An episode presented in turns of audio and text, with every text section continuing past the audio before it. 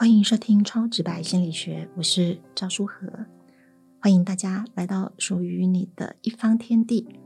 那不知道你是不是这样的？不过我自己是这样，就是当我按下了播放键，好像就进入了一个属于我自己的地方，可以安静下来，靠近自己。这也邀请你一起来靠近你自己。我们在第五十六集跟大家讨论到，如果你是感情中的靠近者。是会要去抓住追的这一方，那我们有跟大家对于这个情形有多一些介绍。那在第五十六集，我们也有预告大家说会跟啊大家分享，如果有这样的困扰可以怎么办。那我们今天就来跟大家谈谈这个部分。不过呢，我自己过往是不太谈这个部分的哈。如果呢是做这个大众科普的演讲，或是对大学部的学生上课的话。我比较少去谈改善的部分啊，只有在研究所或是训练咨商师的时候才会教这个部分。那为什么我会这样做呢？哈，原因是处理这个困扰，它其实是没有捷径的，它需要一步一脚印的去调整它。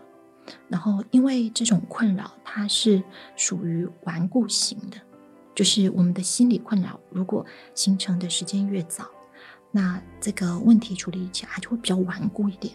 啊，为什么呢？因为当我们还小，比较不容易去分辨和理解你经历到的事情，所以接触到什么就会直接吸进来、吸收，啊，就直接就会接受了，那就会变成深入在你的骨子里，变成了你的一部分。那因为已经成为你的一部分，你其实就活在这样的氛围里，你你的世界就长这样，你在这样的一个。环境里长大，所以对你而言呢是如此的自然、理所当然。所以，如果你想要靠自己去做自我探索、自我分析，能够获得领悟的话，就会花比较多的时间在摸索，然后也可能绕远路。那这些努力也有可能，呃，让你感觉到怎么好像还是有一点不得其门而入，没有看见一些效果，那就会容易。感觉挫折、挫败，然后就放弃了哈。那这是为什么我比较少在单次这种短时间的演讲去讲如何改善呃这种困扰的原因。那我通常会建议对方找智商师协助，而且呢，要处理这个困扰，那你就算是找智商师，呃，也是要花时间、花心力的。那既然如此，为什么我在第五十六集还要再跟大家预告说，要跟大家分享如何改善呢？嗯，我觉得也许是生命也在对我说话，因为我在录第五十六集之前的一个礼拜，刚好呢有一个呃机会跟大学部学生介绍这部分。那因为我呃平常多数的教学都在研究所。那我面向的其实是智商师，要训练他们可以怎么去做智商，比较少接触大学生。那那也是一个特别的机缘，所以其实也就一周，然后两个小时。那我讲完之后，学生会过来很关心，他们很关心说可以如何帮助自己改善。我看着他们有一个深刻的感触，我在想：是啊，如果我已经注意到我自己有这样的一个情况的话，我也会想要改善它。哦然后，这促使我开始思考，我可以如何在像 Podcast 这种时间有限、能说的有限的交流形式里，依然还是有我可以分享，然后可以送给每一位值得过得更幸福的听众。那尽管我们不能够做的跟在智商里一样，但今天跟大家分享的也是我在智商当中好经常教给我的客户的做法。我在呃我的智商里在的看见，呃我的客户们因为这样的一个练习而获益，所以我分享给大家。嗯，我自己在做感情智商的观点，比较是认为感情是两个人的相遇。这句话听起来很文青，然后说文青是好听，更直白的说是 有一点急了啊，这不是废话吗？啊。两个人相遇，呃，这样子，哦，那但是我这样子讲的意思是在说，在你们相遇之前，你首先是你自己，因为你还没有认识对方之前，你的生命就已经发展了，也许十六年，也许二十五年、三十五年啊，你跟你自己二十四小时在一起，你们呼吸在一起，你跟你自己一起经历了所有的事情，这些丰富的经历都进到你的生命里面，然后长成了现在这个你。然后对方也一样哦，所以当你们在此刻相遇，其实是两个各自有好多故事的人相遇。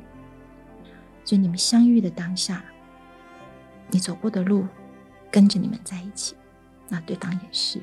那我刚刚这样子描述呢，是中性的啊，没有好坏，是一个客观的认识，一个客观的描述。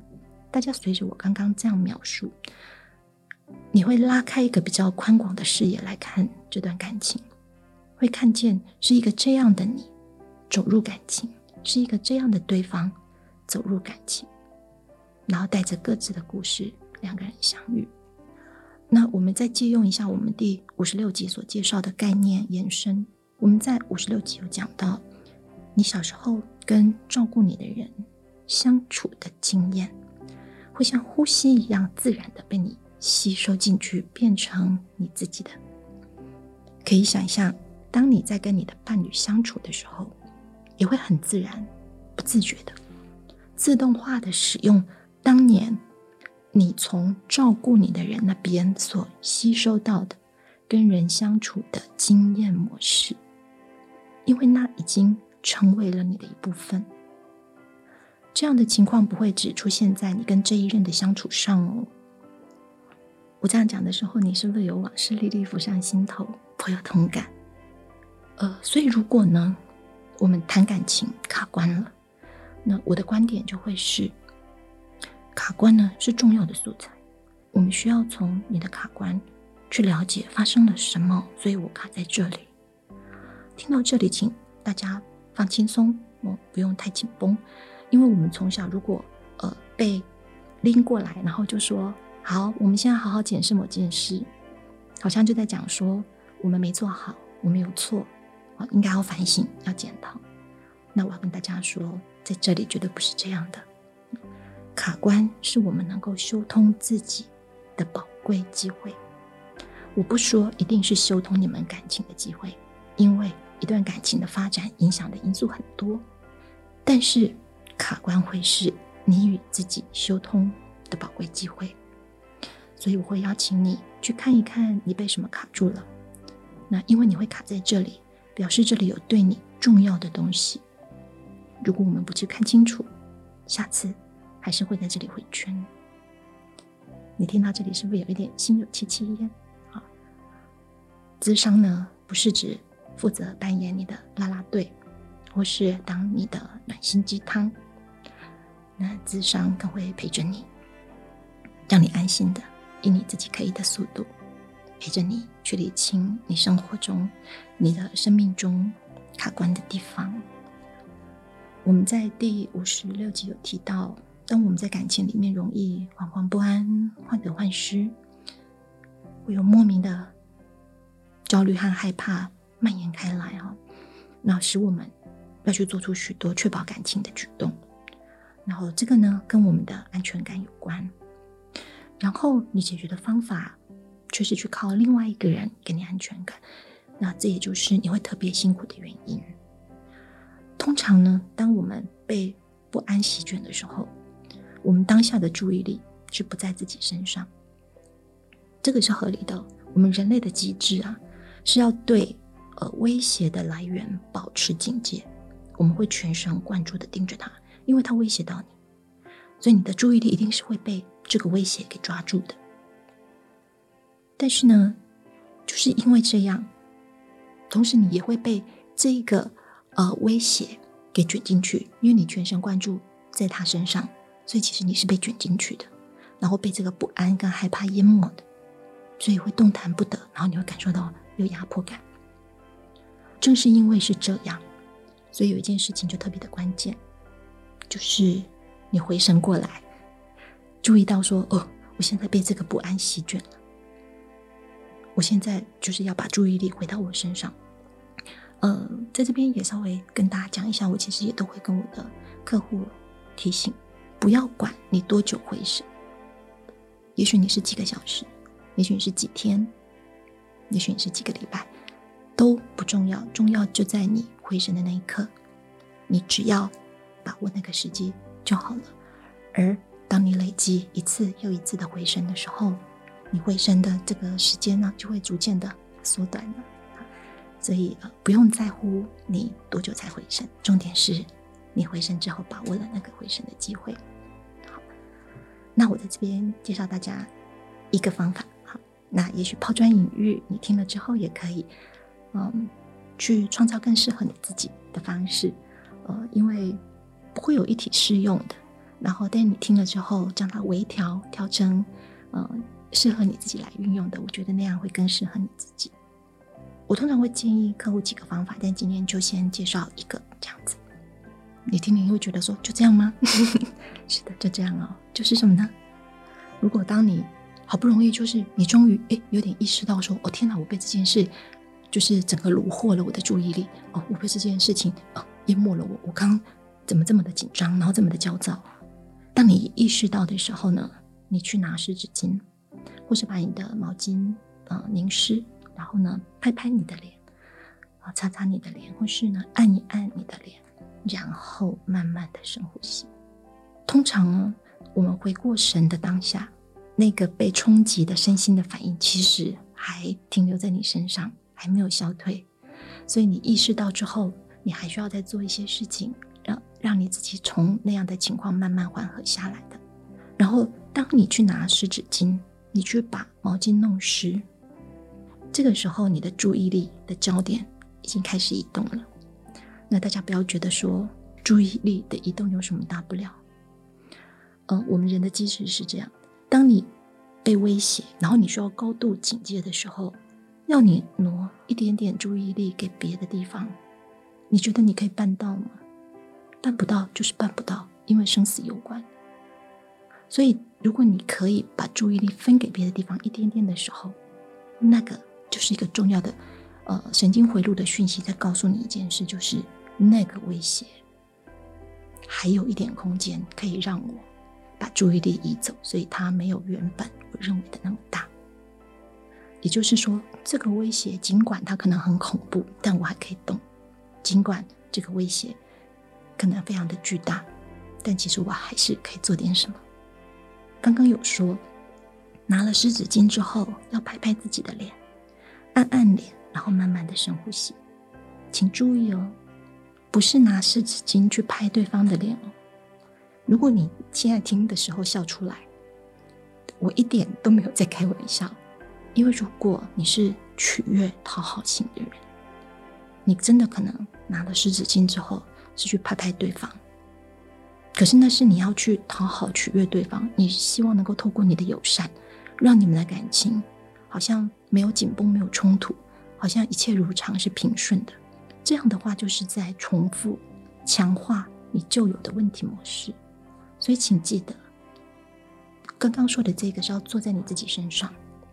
那做在自己身上是非常重要，也很有帮助的，因为你原本其实是被外面的那个威胁把你绑走了，然后现在你的注意力回来之后，你是。